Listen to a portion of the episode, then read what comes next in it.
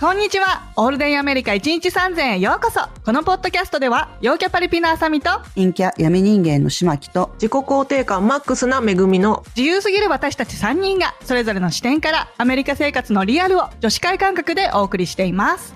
えーここで、オルナメからお知らせです。英会話でつまずいているそこのあなた。あなたに必要なのは、教科書では学べない生きた英会話なのかもしれません。私たちのコンテンツ、セクシー英会話で使える下ネタを学んでみませんか？これであなたの英会話が潤うこと間違いなし。今すぐ詳細にあるリンクから会員登録をよろしくお願いします。よろしくお願いします。よろしくお願いします。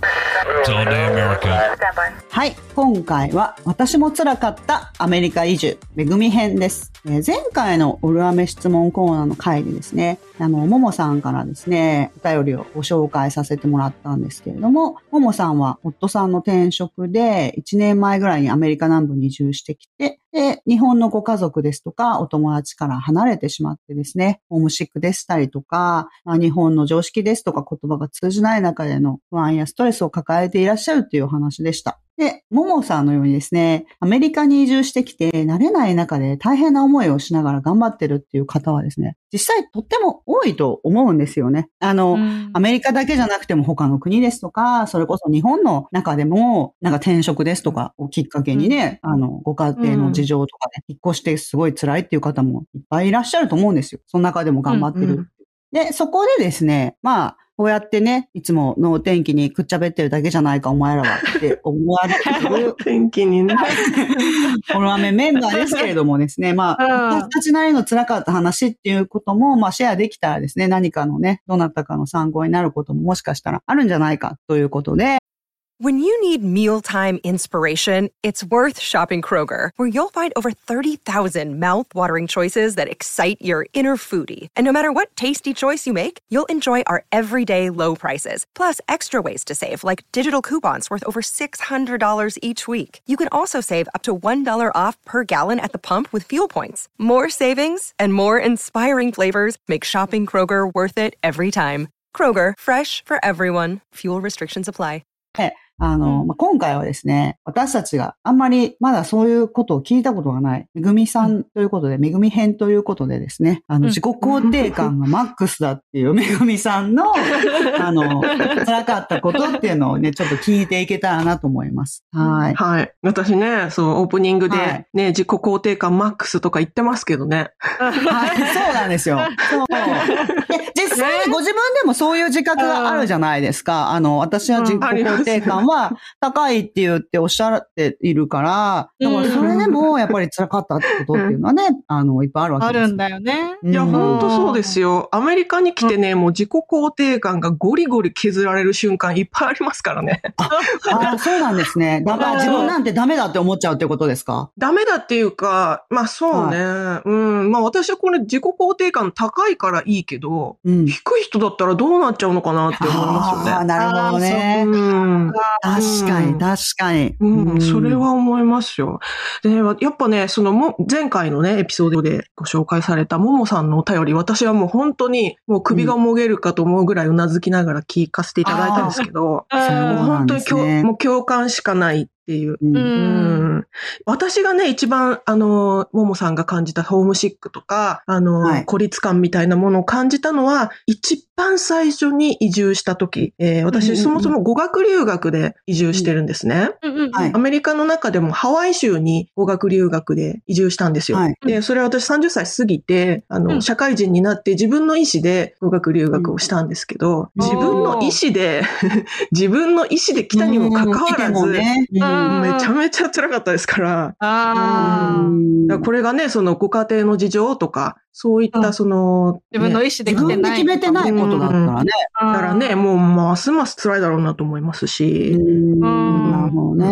うん。どんなことが辛かった？最初。まずね、私、そもそも日本でライターとして働いていて、で、いろいろこう、旅行系の、あの、なんていうかな、旅行とかそういった雑誌に文章を寄稿したりしてたんですね。あの、ん。で、時々海外取材とかもしてたんだけど、もうちょっと英語が上手くなったら、いろいろいいなって思って、で、うん日本でね、あの、英会話学校とか通ったりしてたんですよ。で、はいうんその仕上げとして3ヶ月間語学留学をしようっていうふうに思ったんです。はい。あでーあの、だから3ヶ月の限定で行ったんですけど、うんでもその、日本では割と、あの、英会話通ってたし、そもそも、あの、海外旅行も好きでいろいろな、あの、国とか旅行してたんだけど、英語で困るっていうことがないぐらいには喋れてたんですよ。だから、あ日本に私時から、もう実際は結構喋れてたってことですよね。そう。日本にいたら私は英語喋れる人だっていう認識だったんです。なるほど。うんだから、もう3ヶ月でもう仕上げだぐらい、もうこれでペラペラだぐらいの感じで、行ったらもう、とんでもない。それはちょっと難しいですよね。うん。あーコテンパンにされた。うんもうね、もう、うんべしゃってこう、パンパンべしゃっていう感じで、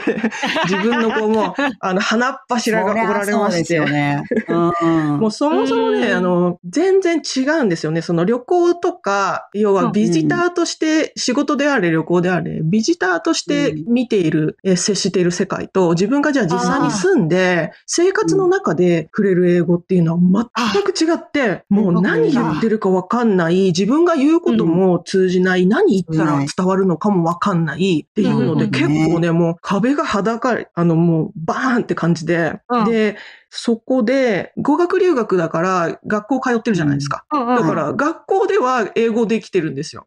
だけど、一歩学校の外に出ると全然伝わらないし、例えばスターバックス行って、あの、スタバの店員さんと喋るだけでも、もう、なんか、あ、注文できない。何この子？まあの、注文はできるんですよ。注文だけだったらね。なんか、あの、アイス、トールラテくださいとか、それはできるけど、でもなんうんかその、楽しく会話とかはできないっていう感じ。うんスモールトークとかが。そうそうそうそうできないってことですよね。そうです。雑談って難しいですね。うん。そう、もうに、それが日常会話ってやつじゃないですか。だから日常会話ほど難しいものはないって私未だに思いますけど。確かに。確かに。確かになんか英会話でほら、うんあの日常会話程度はできるようになりますみたいなこと言いますけど。いやいや、多分ね、できるあの、仕事だけの話とかの方が多分簡単だよって思う時はあります。よ。私はもう確かにね。だからそういう意味では私はビジネス英語はできるけど、うんあの、日常会話の英語、特にそのブロークンな英語ですよね。うん本当に。だからあの、で、結構ね、そのハワイっていう場所は日本人旅行者も多いし、日本人で住んでる人も多いから、日本語が通じるイメージがあるじゃないですか。あるある。実はね、通じないんですよ。え、うん、日本語が通じる場所っていうのはすごく限定的で、あの、うんそりゃそういったですよね。だって現地の人にしてみたらね、別に、そうです。日本語を学ぶ理由っていうのはないですもんね、そんなの。ないですから。そう、だから観光に携わるような場所であれば、ホテルとかね、レストランとか、そういう場所であればもちろん日本語がわかる人はいるんだけどね。普通に暮らしてたらもう英語しかないから。うですよね。うん。そうですよ確かに、確かに。だから、あの、本当にこう、なんていうんですかね、決まりきった英語はもちろん伝わる。だから、生活に必要な英語は伝わるんだけども、うんうんうんもう友達ができない。そうだよね。仲良くなる生きてはいけるけど、それはできないわ確かに仲良くできないって感じだよね。そうなんですようんだって、用事は済ませるっていう生活ですよね。そう。まさにそれ、うんそう。用事は済ませられるんですよ、自分一人で。だけども、うんそれだけなんですよね。で、でね、もっと言うとね、その、英語がわからない人に対する、うんなんていうのかな、反応みたいなのに結構傷ついちゃうっていうか、うーん。ああ、この人英語わかんないんだ、あ、もう、いい、いい、いい、みたいな感じにあされるそれ、のに。そう、わかるわかる。うん。私、あの、子供の時、耳、あの、手術したんですけど、うんうんそれまでは両方ともがすごい難聴で、あんまり聞こえなかったんですよ。で、手話で喋ってたんですよね、親とかとも。で、学校もそういう支援学級だったんですよ。うんで、そういう時に、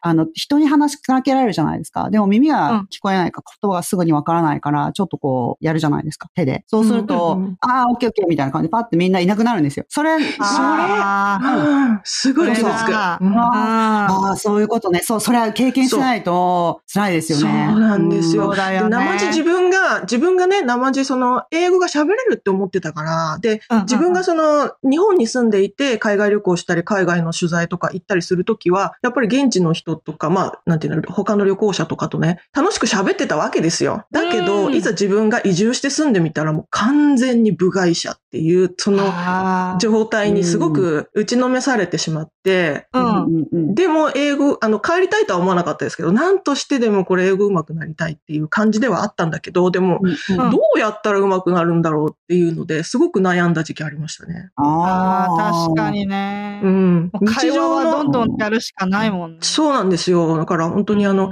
テキストブックとかに載ってるような英語と、実際の、まあ日本語でもそうですよね。その国語の教科書に載ってる言葉をみんな使ってないじゃないですか。日常会話うんうんで。そういう感じで英語もいろんなバリエーションでみんな喋るから、それが、なんていうかな、ある程度身につくまではやっぱり辛かったですね。すごく孤独でしたね。いやーそうだよね。ねほら、だってうん私たちがやってるセクシー英会話とかでも裏の意味とかめちゃくちゃあるじゃん。そうそうそうそう。で、やっぱり、こうやって言うけど、うん直訳じゃなくて、裏の意味で言ってたりとか、そうそうサーカズムそうなんですよで。サーカズムって皮肉っていうかね。皮肉をうん言ってたりとか、本当英会話わからないといよね。そう。で、特に、あの、前に島木さんも言ってたけど、アメリカって関西っぽいとこあって、べしゃり文化だし、やっぱ、なんかこう、面白いこと言ってなんぼみたいなとこあるから、逆にその発、話がね、大事なんですよね。そうなんです。発音すごい大事で、で、うんなんか面白いこと言ってくれてんのに、こっちわかんないから、あの、相手も、うんあ、この人にうん、この人に言ってもしょうがないんだみたいになっちゃうんですよね。あっちゃうよね。うんうん、だから会話が止まっちゃうっていう。そうですね。うん。だからある程度やっぱりその相手のユーモアも分かって自分もユーモアで返せるぐらいになってからやっと、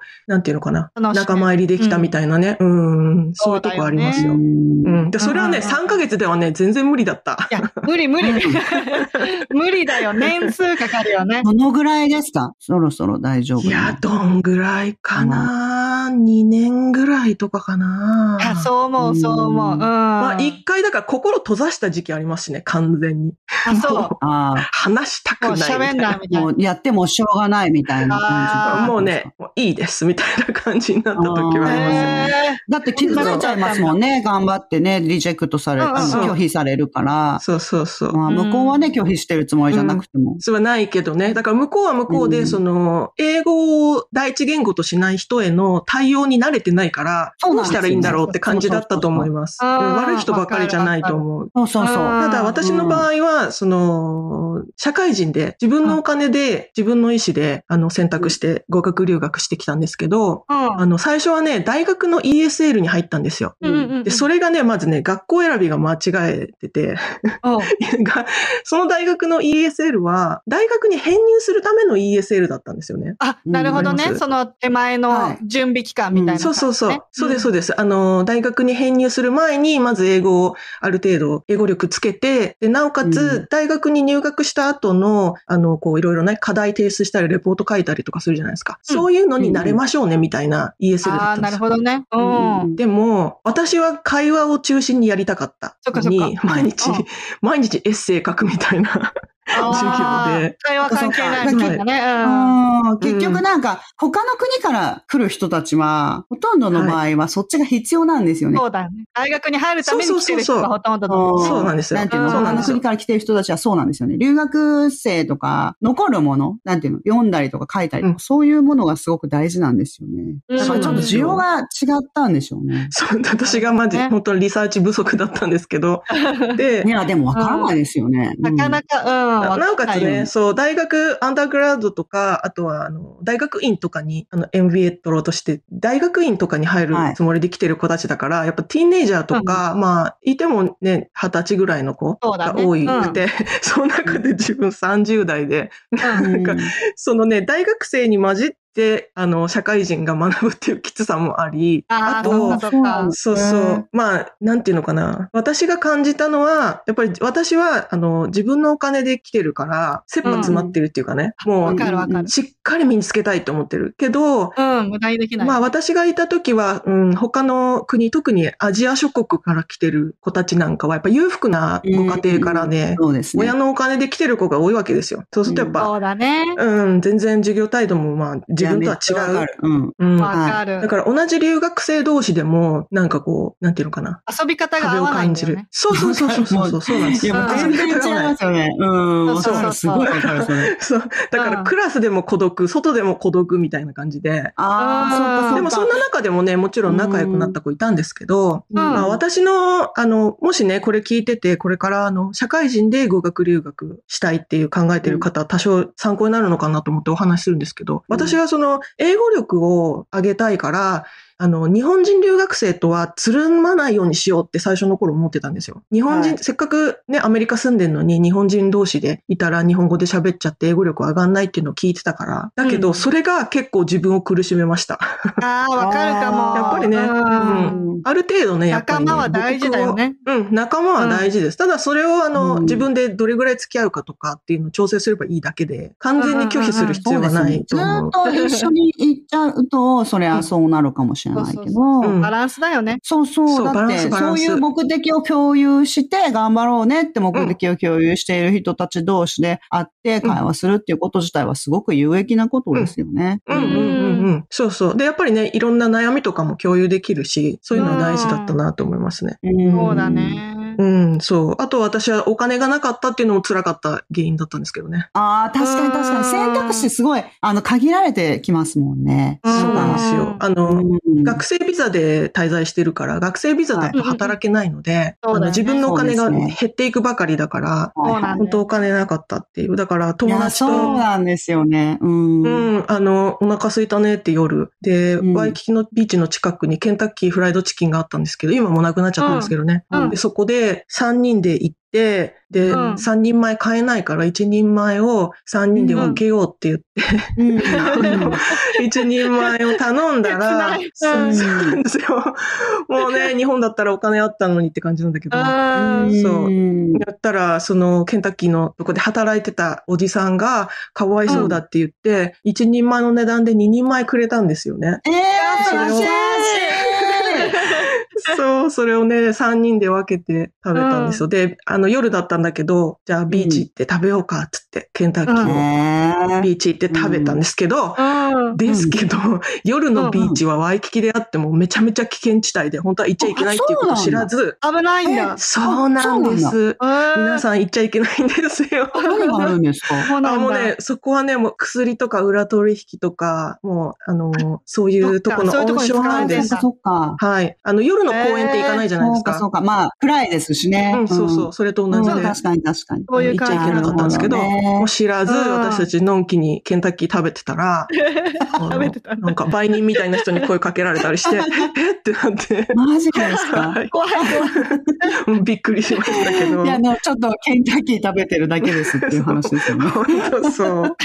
そうなんですよ。いやー、そっか。あ、で、じゃあ、Another day is here, and you're ready for it. What to wear? Check. Breakfast, lunch, and dinner? Check. Planning for what's next and how to save for it? That's where Bank of America can help. For your financial to dos, Bank of America has experts ready to help get you closer to your goals. Get started at one of our local financial centers or 24 7 in our mobile banking app. Find a location near you at bankofamerica.com slash talk to us. What would you like the power to do? Mobile banking requires downloading the app and is only available for select devices. Message and data rates may apply. Bank of America and a member FDIC. いから、あの、その、うんなんていうんですか、めぐみさん的には2年ぐらいで、あの、ちょっとんだんだん慣れてきたっていう感じっていうふうに思われたっていうことなんですけれども、そうですね。うん自分が働き始めたりもして、うん。なるほど。あそっかなるほど、そっかなるほど。そうそう、うんこういう関係も広がってで。も今はほら、あの、オレゴンに住んでらっしゃるじゃないですか。はいそれは、引っ越されたのは、はい。いつぐらいなんですか？その何年引後とか。っ越したの？はね、あ、ハワイにはね、合計9年ぐらい住んで、で、うんはい夫の都合で、はい。現在のオレゴン州にオ、レゴン州にはい、越された。4年前、3、3、4年前ぐらいに引っ越してきました。あ、じゃあまさにパンデミックが起きる直前みたいな感じですよね。そうあ。そうです、そっかそうです。そっかそうなんですよ。そう。で、それがね、またね、私の辛かったナンバー2ですよ。そうだよね。なんか出産とか大変そうだったじゃん。ああ、そうだ、そうだ。あそうそう、前のね、あの、出産のエピソードの時もお話ししたんですけど、うんそうなんですよ。私、あの、オレゴンに引っ越してきて、まあ最初のうちはなんだかんだ、あの、ハワイの仕事もしてたから、ハワイにちょこちょこ行ったりもしてたから、なんていうかあな、ーオレゴンの現地で、こう、交友関係を広げるということをしないまま、コロナに突入しちゃったんですね。そう、だってできなかったですよね。ねそんなに時間がないまんま、そう、そうなんですよ。コロナだから、そうすると知り合いなんて、ほら、そう増えられないじゃないですか。そうなんですよ。で、うん夫も私もオレゴンに何のゆかりもない人たちなので、家族もいないし、うん。友達もいないし、うん。誰も知らないっていう状況でうん。コロナになっちゃったから、うん。あの、孤独で、さらに私妊娠もしたので、うん。あの本当に孤独で、その時は本当に、あの、辛かったんですけど、ただまあ、妊娠中はあれでしたけど、出産してからが一番メンタルダメージきて、ああそりゃそうですよね。だって忙しいし寝れないし。そうなんですホルモンも大変なことになるしね。そう、ホルモンのジェットコースターもあり、うん。で、寝不足じゃないですか。怒られるし、あの、怒られるじゃないの。怒られてるわけじゃない。泣かれる起こさ、起こされる、起こされてるから。赤ちゃんに怒られるからね赤ちゃん。そう 赤ちゃんにねって言われるからねそうなんですよ。。赤ちゃんという上司にね、そう、うん上司に何やってんだっつってね、うん。もうミルクがねえだろうがとか怒られたり。怒られる、怒られる。腹減ってんだよって怒られる。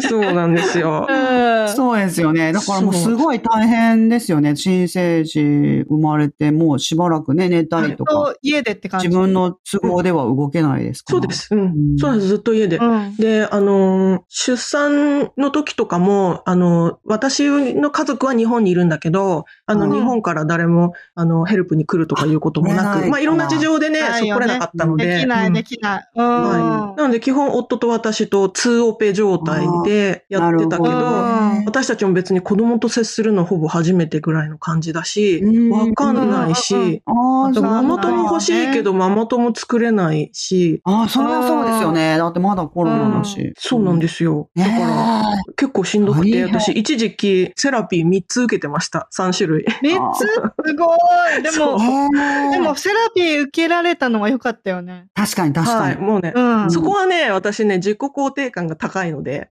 あの、うん。ヘルプはすぐ出せ積るんです。極的に。そう。あ助けてって感大事、じで。大事。それ素晴らしいことだと思う。ううん。ん。なかなかできないよ。このまま行ったらおかしくなっちゃうって言って。わかるわかる。うん泣きついて何ですか？三種類っていうのは何なんですか？あ、そうそう、あの、なんて言うんですか、あの、産婦人科検診みたいなの受けるじゃないですか。あと、はい。小児科検診とか受けますよね。うんうんうんそういう時のドクターに、もう私はい頭おかしくなりそうだからセラピー受けたいとか、うんもう本当辛いんだけど、どうか、なんか何かできないですか？とか、もうとにかく、行きまくそうったそう、だから、相談してたんだね。うん、うん。そうそうそう。それで言うと結構病院のアポとかたくさん取りまくってたっていうのもあります。なんか病院が唯一当時人と接せられる場所だったんですよね。う。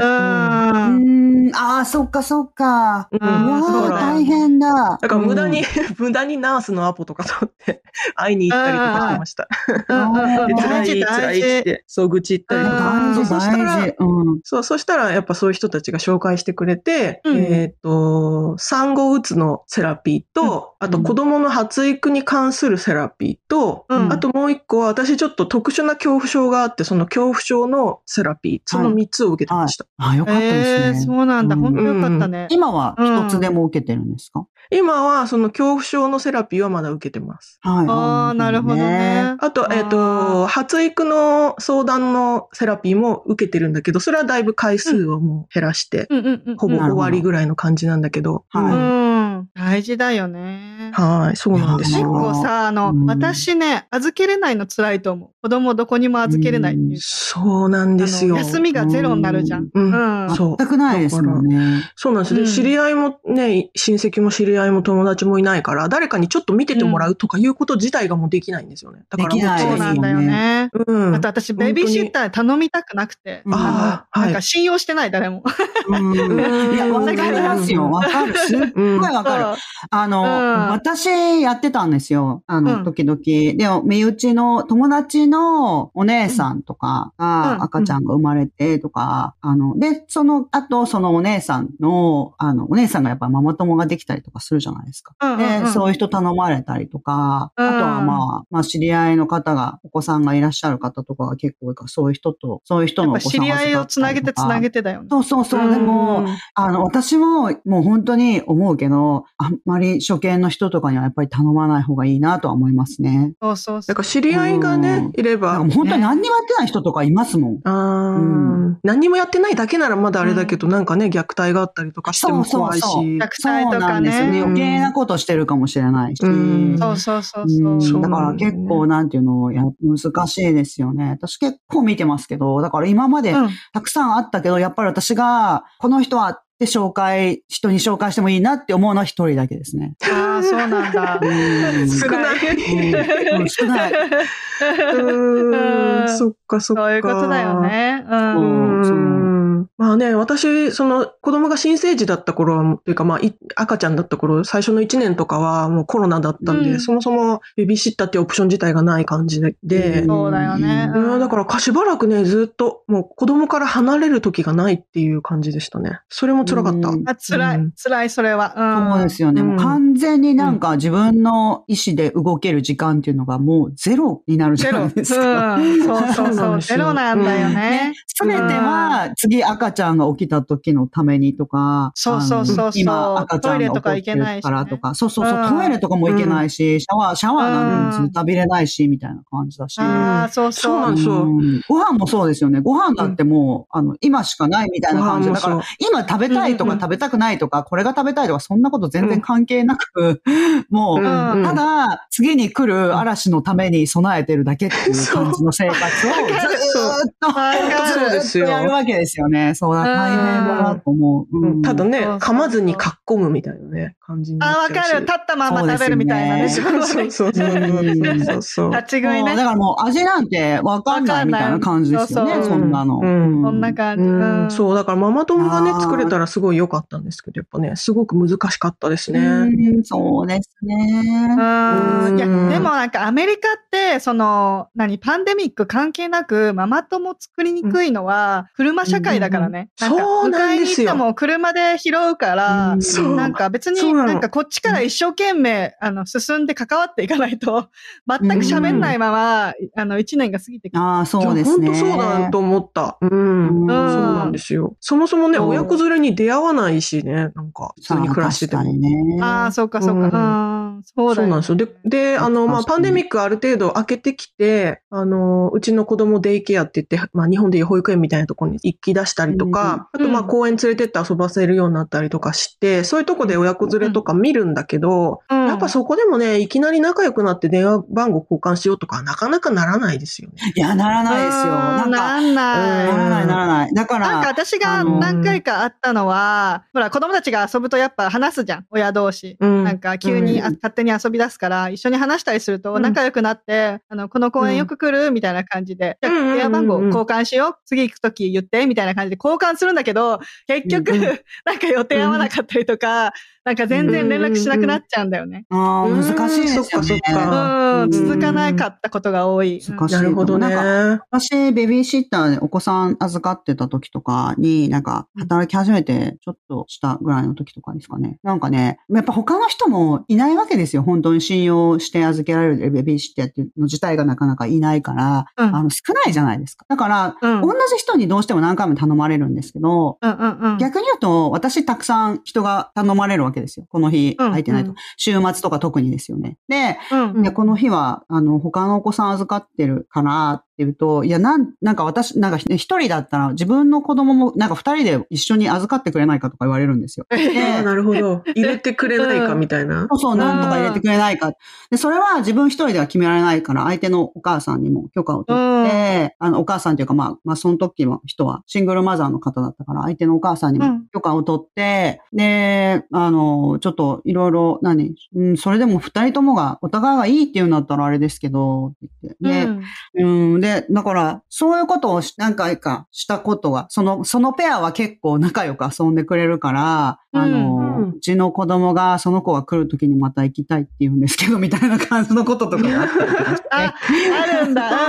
うんはいいいですねなんか。そこで、そこでお母さん同士が、あの、直接ね、なんかもう、私を返さなくても、もしよかったら、お互いになんかすごい上手に遊んでくれるから、うんあの、お互いなんか、もしも都合が合えばね、なんか遊んだりとか、それこそどっちか預預かったりとかね、そういうことも可能なんじゃないかなって思って、もしよかったら、うんお母さんご紹介しますよって言ったら、そのお母さん同士がすごい仲良くなって、うん。で、うんその時にそのお母さんが、両方とものお母さんが、私結構びっくりしたんですよ。両方とものお母さんが、初めてって言ってました、ママ友。この子供を返して、そうそう。なかなかできないってことだよね。うん、うん。1歳半ぐらいのお子さんでしたけど、うん。それ、そのぐらいアメリカ人ですよ、両方とも。アメリカ人でもできないよね。アメリカ人でもなかなかできないんですよ。で、その自分の身内、親戚とか身内とかにいつも見てもらったりとか、そういう感じだったから、本当に外うん。の自分の親戚とか血の繋がってないところで、あの、完全に新しいママ友っていうのは初めてって言ってました。うん。そうだよね。なるほどね。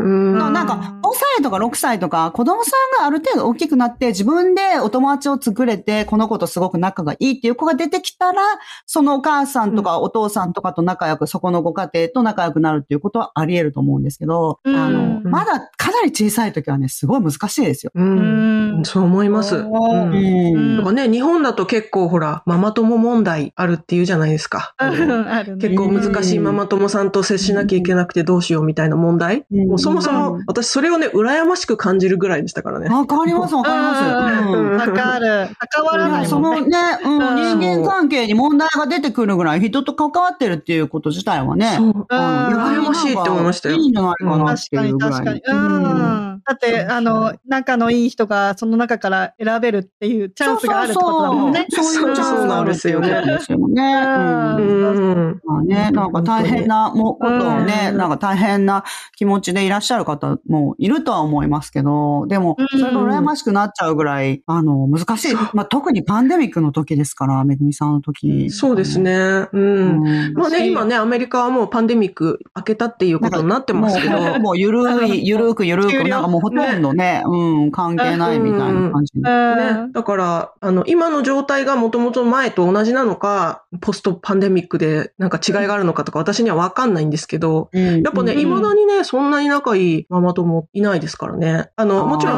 あの、名前知ってて話したりするとか、それぐらいはいるけど、なんかるこう、。ね、子供見ててとか言えるような関係性の人はいないです。ああ、なるほどね。るそっかそっうか。そうい。や、難しいですよ。だって、うん私、未だにそういうなんか昔、ベビーシッターした方とかから、私もちょっと、あの、週末はもうほぼ、あの、ボランティアで埋まっちゃうから、最近はやってないですけど、うんそれでも今でもやっぱり頼まれるんですよね。十何歳とかになったお子さんとかでも頼まれるんですよ。で、まあ、うんじゃあ私、ボランティアでこういうのやってるから、もしよかったら一緒に連れて行くよって言うと、一緒に来るんですけど、でもそのぐらい、あの、いざ預ける、自分の都合で預けるっていうことになると頼める人がいないっていう人すごい多いんですよ。う。うんうん。そうそう。だから、本当めぐみさんだけじゃなくて、なんていうんですか、アメリカの方でも、出身が他州で、本当に一人でこっちに住んでる方とか、うん。っていうのとか、うん。そういう方とお話ししてると、やっぱりなんか、お子さんに友達はいても、十何歳とかね、結構大きくなっても、11歳とか12歳とかね、大きくなっても、うんいざ親の都合で私がこういうふうに行かないといけないからとか、あの、僕がこういうふうに行かないといけないから、仕事だから、ちょっと頼みたいっていう人は、うん。結構、まあ気軽に頼める友達っていうのは、あの、あんまりいないんだなと思いますよ。なるほどね。そうなんですね。うんそう、だから私もう本当にもう何、5年とか6年とか見てるお子さんとか結構たくさんいますよ。うーん。うん。すごいですね、島木さんのとこに みんなが頼ってくる。っていうか、うん多分ね、他のベビーシッターはね、意外とね、あそんなになんか、やらないんじゃないかなって思ってるんですよ。私は別に特別なこと全然してなくて、普通に一緒に遊んだりとか、外連れてったりとか、なんかやったりとか、話、なんかいろいろ学校の話聞い教えてもらったりとか、そのぐらいですけども、うんうん、だからそういうことをね、意外とみんなやってないんじゃないかなって思いますね。ベベビーシッターだとか言ってもね。うんうんまあ本当にただ一緒の部、屋にいるぐらいの感じ。うん、そうそうそう。だから安全を考慮しているだけっていう感じで、うんあの、いるんじゃないかなって。まあそれももちろんすごい大事ですしね。うんうんうんうん。まあね。そううんうん。まあ、こうやってすごく自己肯定感が高い、メグマックスみたいな感じの、めぐみさんでも、メグマックスでもね。メグマ。ックスでも、やっぱり、なんて言うんですかね。やっぱダメージを受けた時に、辛いっていうこととか、大変だとか、悲しいっていうこと自体は、それは弱さでも何でもなくてさ、強いかうらん、その現実と向き合えられるっていうわけですよ。だから本当に辛いとか、悲しいとかっていう時に、そうやって、あの、他の人に言えたりっていうのは、すごいスキルだなっていうふうにも思うし、あの、もしかしたら、こんなことで人に迷惑かけちゃいけないって思われてる方とかいるかもしれないけれども、あの、ぜひう、んね、あの、うん意外とね、皆さんね、冷たく見える人でもね、いざ頼られたらね、なかなかね、無限にはできないものですよ、みんな。うん。そうそうそうそう。みんな同じように辛いこと乗り越えてるからね。そうなんですよ。そうそう。そう、私はだから、まあ、移住して最初の頃は分かんなかったんですけど、あの、アメリカにでいろいろ揉まれて身についたスキルの一つが、もはい。う恥ずかしいという概念を捨てるっていうことですよね。うん。もうそんなこと言ってられな確かに大事だね。い、うん、そんなこと言ってられない状況がいっぱい起こるから、うん。自分を知らないとか分からないとか困ってるから助けてっていうのを何とも思わなくなりました。わかそれはすごい大事なことだし、逆に言うと若い時は自意識がすごい高くて、それそれ。うんそれがそれそれそれ。できないんですよね。だからおばちゃんとかおじちゃんとかになってきて、ちょっと生きやすくなってくるのは、そういう格好悪さみたいなものから解放されるからじゃないかなとは思いますね。うんわかるそれは本当にそう思います。ううんん。うんもう格好つけなくなった。私はこういうものです、みたいな。うんそうですよね。うんいらない鱗がどんどん取れてくるよね。年をうん取るにつれて。そうだと思う。でもなんかそれがやっぱり心を開くっていうことかなっていうふうに思いますね。なそうですね。あの、うんなんか革の、革製品とかが傷とかがいっぱいついて逆にそれが味になってくるみたいな感じで、うんうんうんうんそれはすごくいいことなんですよね、きっとね。いいこと、いいこと。うんいいこと、その人らしさでもあるから。そうですよ。そうそう本当に。はい、今回は私も辛かったアメリカ移住、めぐみ編でした。こんな感じでいつもお送りしているのですが、Apple Podcast、Spotify、Voicy、YouTube などでレビューやコメントを残していただけたら嬉しいです。オールデンアメリカ .com にはお便り箱もありますので、皆様からのご質問など3人一度楽しみにお待ちしております。オールデンアメリカ1日3000は毎週金曜日の配信です。このポッドキャストが皆様の楽しい一日を過ごすきっかけになれたら嬉しいです。お相手は私めぐみと島木と。あさみでした。では次回のエピソードもお楽しみに Have a good day! Yep, it's all day America. They're breaking in again. Stand by.